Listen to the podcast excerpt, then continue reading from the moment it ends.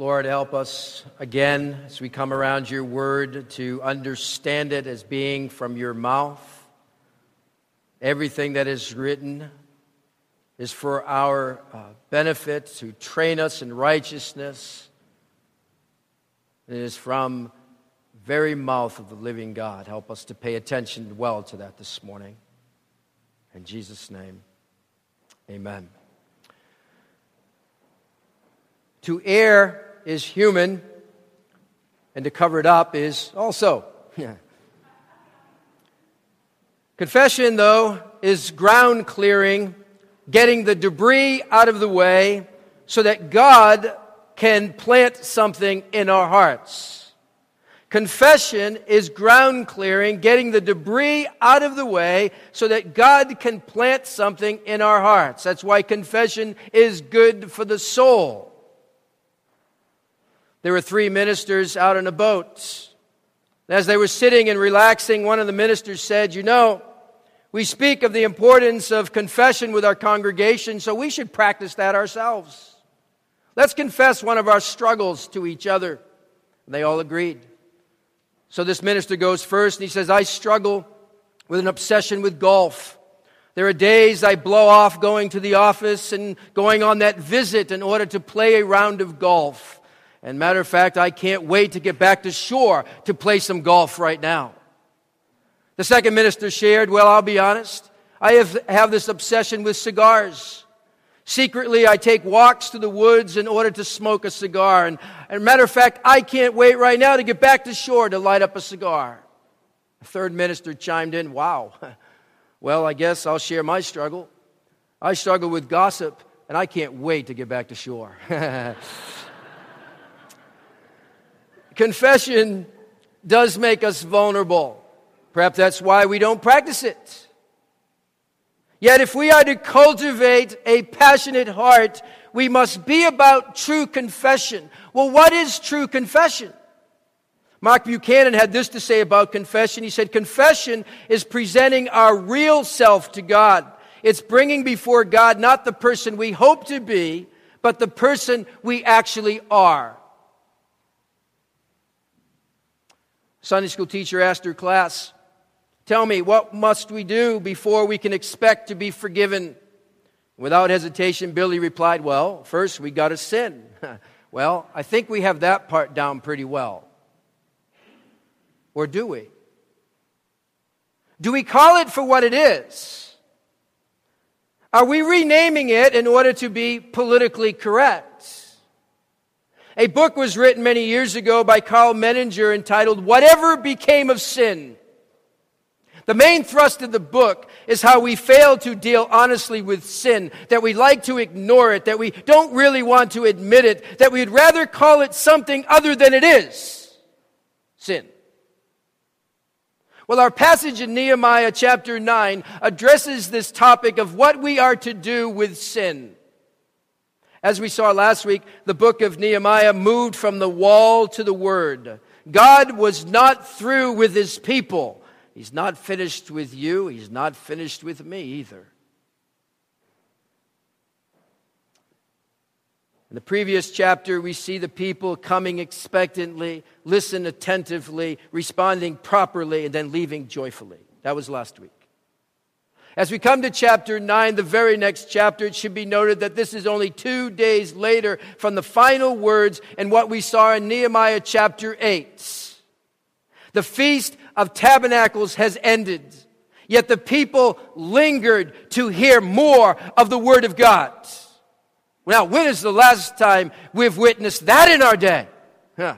No, Pastor, keep reading from the Word of God. Do we really have to leave? When does that happen? I remind you that nothing changes our lives like the Word of God. Nothing. And what breaks out here in this chapter, because of the Word of God, is a revival. Does the revival last? Well, no. Someone asked evangelist Billy Sunday if revival lasts. He answered no, but neither does a bath, but it's good to have one occasionally. See, we need occasional revivals, personally, corporately, nationally. Revival could be defined as to recover life and vigor. Have you lost that? It's the idea of bringing back to life or bringing back to use. Aren't we in need today in the evangelical church in America some renewal and freshness and power back in our lives? Yes. Verses 1 through 3 that Les read sets the scene in chapter 9 for what comes next in this chapter. They read God's word, folks, for a quarter of the day. Then, then, in response to that, they spent another quarter of the day in confession and worship.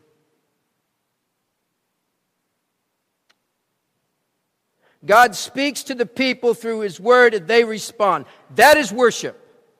God speaks, we respond. We then come to a magnificent prayer at the end of verse 5, going all the way to verse 37. It's a long prayer, perhaps one of the longest prayers in Scripture. There are times in this book that we have seen in which Nehemiah offered a quick prayer, I call an arrow prayer, up to the Lord. There are times for that. Lord, help. It's all we need. But if we're serious about cultivating a passionate heart, we can't live on just, just those kind of prayers. Sometimes it takes a while to pray. Now, in this prayer, prayer of confession, prayer, prayer of asking God for mercy, God is spoken of over 50 times, often referred to as you. Another word that's used throughout this prayer is the word they, referring to the people of God. And it goes back and forth. You, God, they, people of God. You, God, they, people of God. All the way through it. I would encourage you to take six minutes to read from verse, end of verse 5 through verse 38. Six minutes. If you're a slow reader, maybe it takes you 10 minutes. I think you can handle that. Read it all the way through. I want to give you a sample uh, uh of what is, is written here. Okay, a sample. Look at verse 7. Verse 7. You are the Lord your God who chose Abram and brought him out of Ur of the Chaldeans and named him Abraham. Verse 8. You found his heart faithful to you and you made a covenant with him to give to his descendants the land of the Canaanites and Hittites and Amorites and Perizzites and Jebusites and Girgashites. But notice this, you have kept your promise because you are righteous. Verse 13. You, God, came down on Mount Sinai. You spoke to them from heaven. You gave them regulations and laws that are just and right and decrees and commands that are good.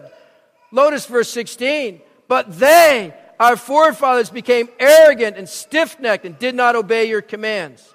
They refused to listen, failed to remember the miracles you performed among them. They became stiff necked, and their rebellion appointed a leader in order to return to their slavery. But you, Get this, but you are a forgiving God, gracious, compassionate, slow to anger, bounding in love. Therefore, you did not desert them. Verse 19. Because of your great compassion, you did not abandon them in the desert. Verse 20. You gave your good spirit to instruct them. You did not withhold your manna from their mouths. You gave them water for their thirst. For 40 years, you sustained them in the desert. They lacked nothing. Their clothes did not wear out, nor did their feet become swollen. Notice verse 26. But, but they were disobedient. After all that God gave them, they were disobedient, rebelled against you. They put your law behind their backs. Verse 27. So you handed them over to the enemies who oppressed them, but when they were oppressed, what did they do? They cried out to you. From heaven you heard them, and in your great compassion you gave them deliverers who rescued them from the hand of their enemies. But as soon as they were at rest, what did they do? They again did what was evil in your sight. And you abandoned them to the land of their enemies so that they ruled over them. And when they cried out to you again, you heard from heaven and in your compassion, you delivered them time after time. Notice verse 30. For many years you were patient with them. Oh, yes. Verse 31. But in your great mercy you did not put an end to them or abandon them, for you are a gracious and merciful God. Verse 32 Now therefore, O our God, the great, mighty, and awesome God, who keeps his covenant of love, do not let all this hardship seem trifling in your eyes. the hardship that has come upon us, upon our kings and leaders, upon our priests and prophets, upon our fathers and all your people from the days of the kings of Assyria until today, and all that has happened to us. You have been just. You have acted faithfully while we did wrong. Verse 36. But see, we're slaves today. Slaves in the land you gave our forefathers so that they could eat its fruit and the other good things it produces because of our sins. Its abundant harvest goes to the kings you have placed over us. They rule over our bodies and our cattle as they please. We are in great distress. Folks, I have read that so many times this week, and it brings tears to my eyes every single time. It's amazing. I want to make three observations about confession from this lengthy prayer. First of all, confession must be radically God centered. Secondly, confession must be radically honest. And thirdly, confession needs to be, leads to being radically changed. First of all, confession must be radically God centered. Now, it seems so obvious that I shouldn't even have to say that. But much of our confession today, what we call confession, is not directed to God at all. We beat up on ourselves. Our confession has more to do often with finding relief for our conscience. Good, I took care of that, and I can go do what I want. Then it does an acknowledgement of its offense against the holy gods. Often our confession has more to do with saving face than it does a genuine, genuine brokenness over sin. Often our confession has to do with managing the consequences rather than the cry of the heart that grieves over our sin. And Paul in 2 Corinthians 7 calls that worldly sorrow, not godly sorrow. Do you catch the, the rich theology in this prayer? Did you notice how God centered it is? It speaks of one God who is holy, faithful, our creator, righteous, abounding in love, provider, judge, chastiser, merciful, compassionate, forgiving, gracious, slow to anger, sustainer, good, glorious, giver of life, patient, promise keeper, God who sees, God who hears, God who cares for our needs. That's what it says of God here. All confession must begin right here in the staggering truth of who God is. You see, the word confess simply means to agree with God.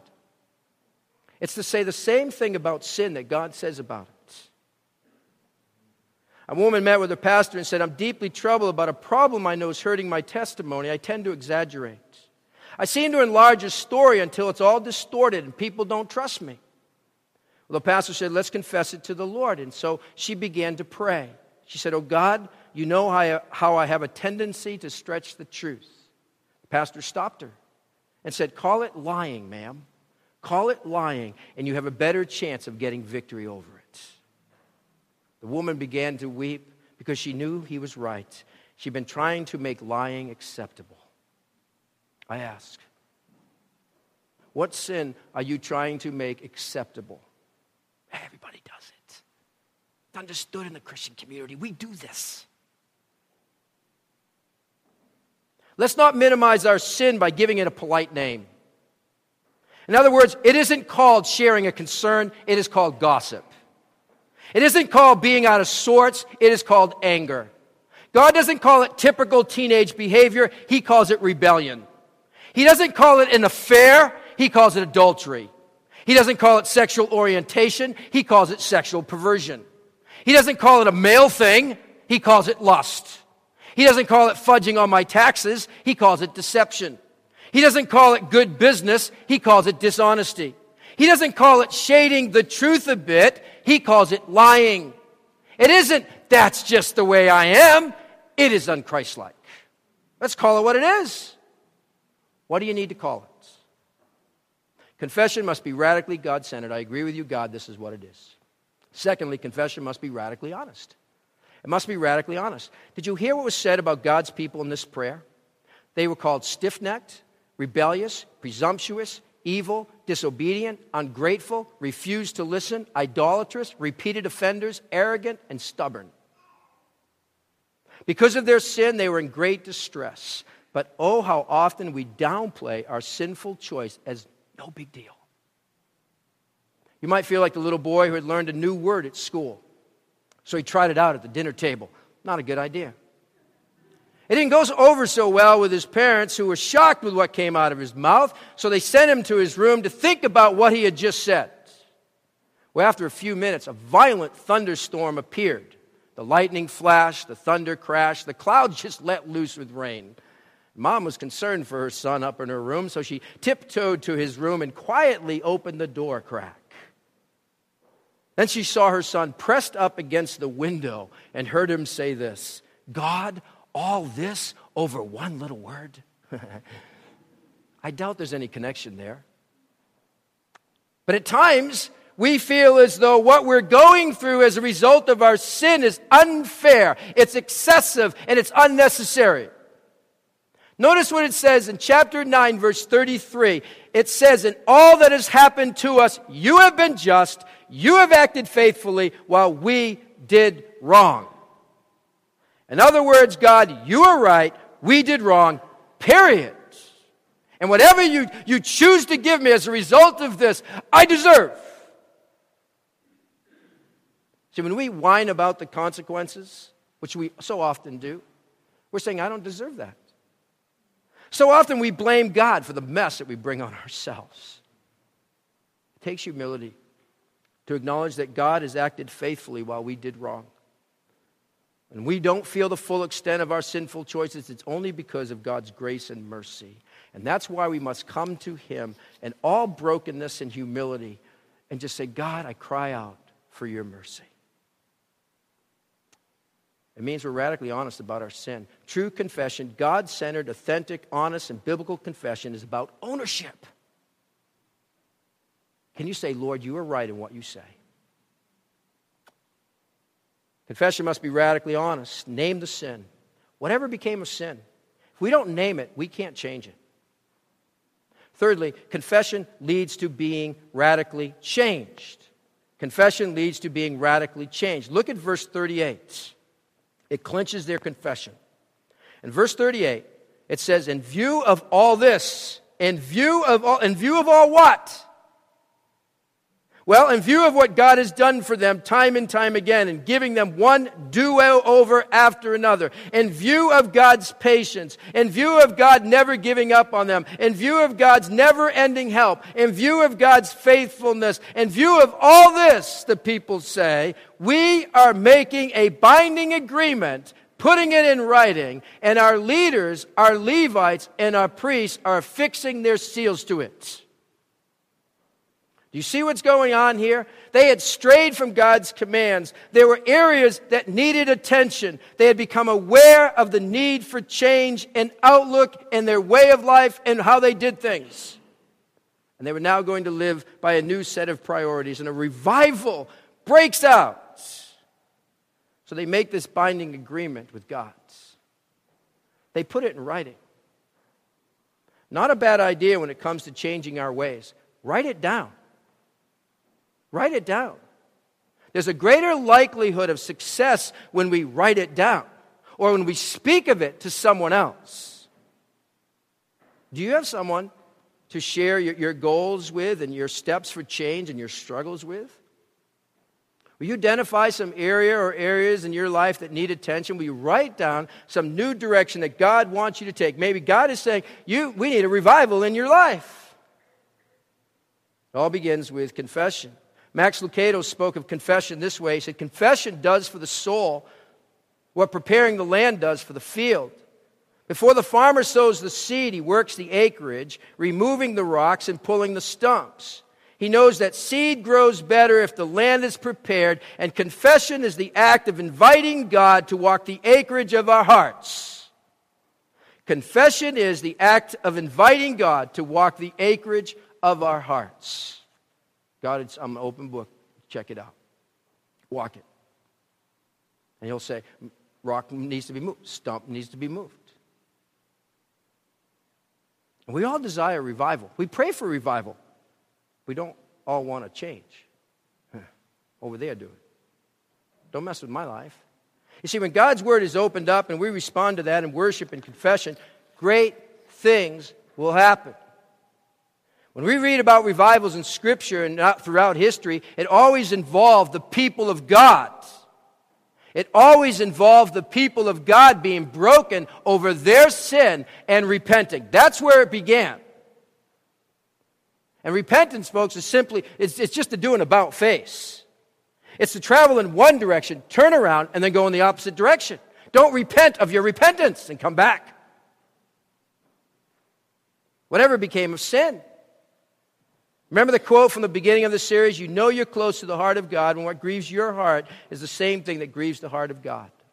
I have to ask you, I've been asking myself this week, does sin grieve your heart? Does it grieve your heart? Where in your life do you need to call it for what it is? There was a report of a small middle school a few years back that faced a very unique problem. A number of girls would go into the bathroom, put on lipstick, and then they would press their lips to the bathroom mirrors, leaving dozens of little lip prints. It was making a mess of the mirrors. Well, finally, the principal decided something had to be done, so, he, so she called the girls to the bathroom and met them there with a custodian. The principal explained that lip prints caused a major problem for the custodian who had to clean these mirrors every single day. And to point out how difficult it was to clean, the principal asked the custodian to demonstrate how he, would, how he cleans the mirrors on a daily basis. And so the custodian took out a long handled brush. He dipped it into the toilet. And then he scrubbed the mirror.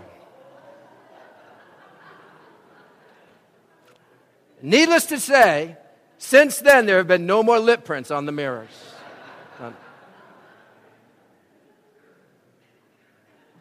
If only if only we might view sin that way and realize the filth that we had been kissing.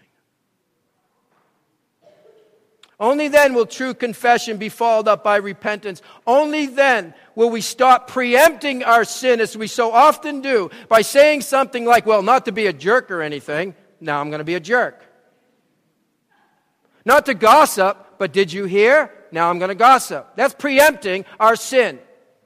We say it all the time. Oh, not that it's all about me or anything, but I'm now going to make it all about me. Or not to blame someone else for it, but I'm now going to blame someone else for it. We preempted. So, so you should feel better about it. At least I preempted it. I told you I was going to do it. No big deal. No, it's filth. And Jesus is faithful and just to forgive us of our sins. We can bank on that, 1 John 1 9. We can bank on it. But faithful and just are not just two words for a license to sin, but faithful and just ought to keep us out of sin. Does it pain you to sin against a faithful and just God? Does it pain you? Stories told of a time when the great John Chrysostom was arrested by the Roman emperor. The Roman emperor sought to get the Greek Christian to renounce his faith, but he couldn't do it. So the emperor discussed with his advisors as to what could be done to his prisoner Chrysostom. Shall I put him in a dungeon? The emperor asked. No, one of his advisors replied, for he would be glad to go to a dungeon. He longs for the quietness where he can delight in the mercies of his gods. Well, then he shall be executed, the ruler said. No, was the answer from one of his advisors, for he will also be glad to die for his God. He, he, he, declared that in the event of death, he would be in the presence of his Lord. He would love that. What shall we do then? The emperor asked. There's only one thing that will give Chrysostom pain, the advisor said. To cause Chrysostom to suffer, make him sin. He is afraid of nothing except sin.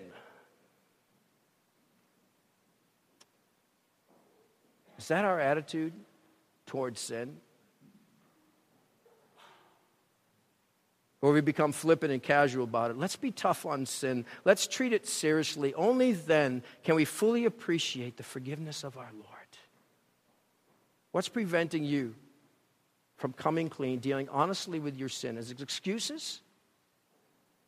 Corrie ten put it the blood of Jesus Christ never cleanses an excuse. Will you say no to excuse making? You say no to sidestepping, no to avoidance, no to blame, playing the blame game. And can you imagine what God would do in our marriages, in our lives, in this church, in this area as His people come clean and broken before Him in true confession and repentance. Can you imagine? Confess. Invite God to walk the acreage of your heart. I'm going to turn to a very familiar hymn Search Me, O God. Began with Psalm 139, the dedication. We end with Psalm 139. It's hymn number 438. I'm going to invite you. Um, if you don't want, need to sing, if you don't want to sing this song this morning because you just want to do business with God and just pray right where you're at, you have permission to do that. Please do that. Don't sing. If you want to just invite God to show you and walk the acreage of your heart as you sing this, invite Him in, do that. Whatever God leads. If you need to come up front and, and you want me to pray with you or some other brother or sister in Christ to pray with you, then come up. But, but people, we need to be serious about sin because only then, as God does that work of removing rocks and stumps in our life, does revival break out. Only then. So let Him do the work. Cleanse me. Hymn number 438. Let's stand and sing.